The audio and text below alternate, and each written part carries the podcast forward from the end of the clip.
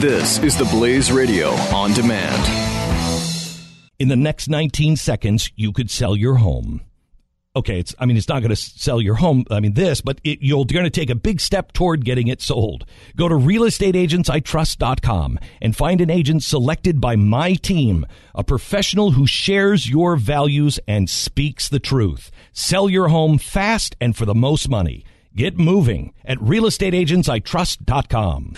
Glenn Beck. The Blaze Radio Network. The decisions by the Supreme Court have left the American people with a status quo in which one side's billionaires are pitted against the other side's billionaires. Except one side doesn't have many billionaires. Other than George Soros, Tom Steyer, uh, Bill Gates, Warren Buffett, Michael Bloomberg, Fred Eychaner, Mark Zuckerberg, and dozens more, Harry Reid is exactly right. Reid continues to push the ridiculous lie that there are no Democrat or liberal billionaire donors, even though 60% of the top billionaires that contribute to political causes are Democrat and or progressive liberals. In addition, somehow flying under the radar of huge political contributors are the largest contributors to money in politics on planet Earth unions. Unions top the list of organizations that donate to political causes, and large corporations are behind them. 14 of the top 25 political donors were unions, and virtually all of them donate exclusively to Democrats. Democrats also have the largest single donor source of any kind over the past 25 years a political action committee, or PAC, called ActBlue which was launched in 2004 and has already amassed an incredible fortune of $1.1 billion for Democrats. But so far, they have only spent $100 million of it. Former SEIU President Andy Stern explains why unions, like his, spend so much money on elections. And we are beginning. We have uh, offices now in Australia and in Switzerland, in London, in South America, and Africa. We've been trying to use the power of persuasion. And if that doesn't work, we're going to use the persuasion of power because there are governments and there are opportunities to change laws that affect these companies. I'm not naive. We're ready to strike. And Stern and SEIU unabashedly put up tens, even one hundreds of millions of dollars to accomplish their goals.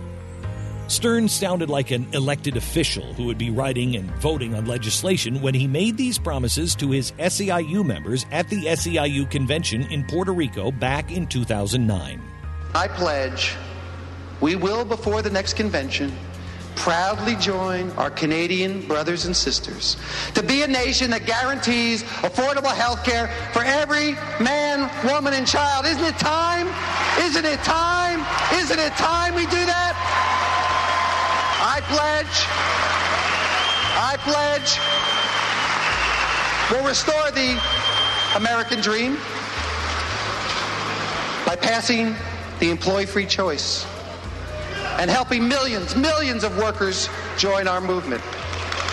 Our pledge will begin to win quality services in our community and finally create a pathway to citizenship for all the hardworking immigrants in our country, all that we saw earlier today. They deserve something better from America than to hide in the shadows in our country.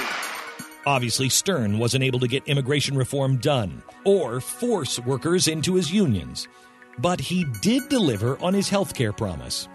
So, just how influential is his impact? Listen to Barack Obama. We had worked together, and you had seen that I was willing to stand by your side even when it wasn't politically convenient. Your agenda has been my agenda in the United States Senate. Before debating health care, I talked to Andy Stern and SEIU members. Before immigration debates took place in Washington, I talked with Eliseo Medina and SEIU members. Before the EFCA, I talked to SEIU. So we've worked together over these last few years, and I'm proud of what we've done. I'm just not satisfied because I know how much more we could accomplish as partners in an Obama administration. Just imagine, just imagine what we could do together. Just imagine what we could do together. Imagine having a president whose life work was your work. There is no need to imagine it anymore.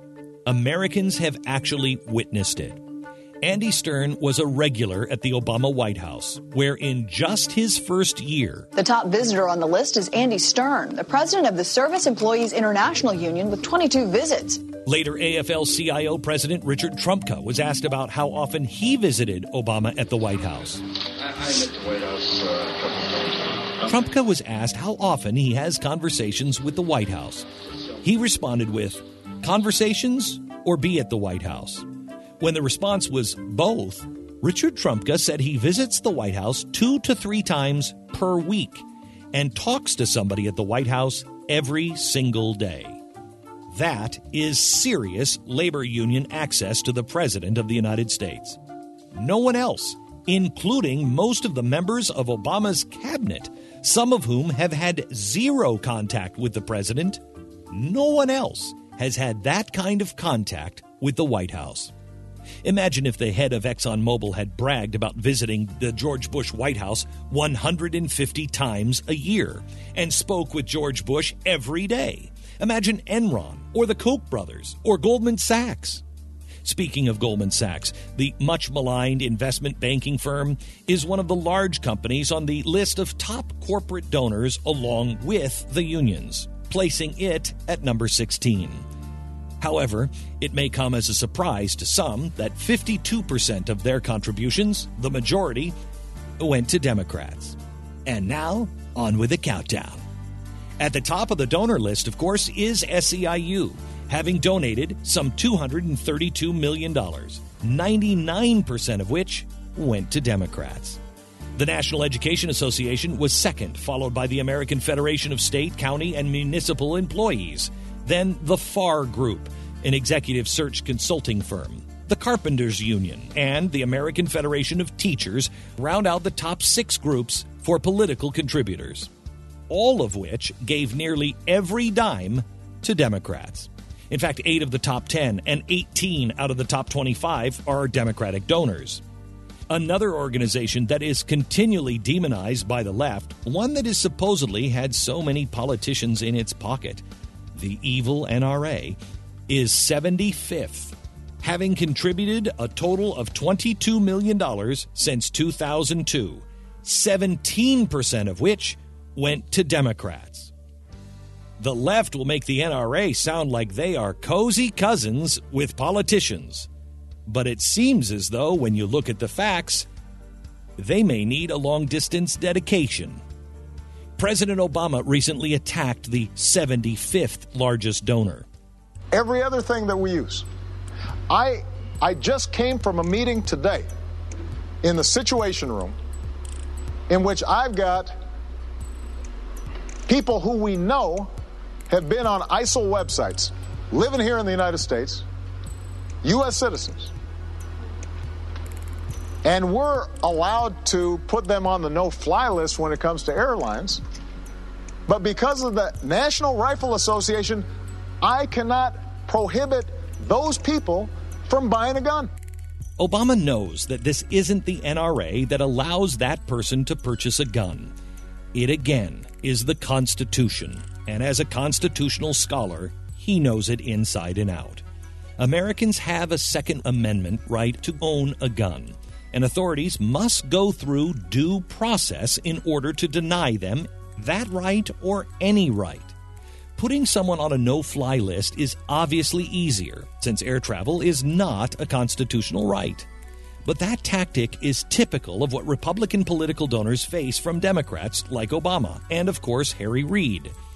They are attacked as if they had bought and paid for every Republican in Congress. There is absolutely no question. The Koch brothers are in a category of their own, in both kind. No one else is pumping money into shadowy campaign organizations and campaigns like they are. There isn't even a close second. As demonstrated all week, nothing could be further from the truth. The Koch brothers were only 59th on Politico's list of individual donors, and Koch Industries is 44th on the list of top organizations, the same list where the NRA finds itself in 75th place. So, why do Reid, Obama, Clinton, Sanders, and others repeatedly lie about the money they receive from donors, as well as the contributions from right leaning groups and individuals to Republicans? Perhaps it's to make the system seem rigged. Or is it to try to intimidate the opposition into not getting into the game, thus having the playing field to themselves? Whatever the reason, the truth is easily obtained. You, as an American, you have the right and the responsibility to research all of this information and discover the truth for yourself. Glenn Beck.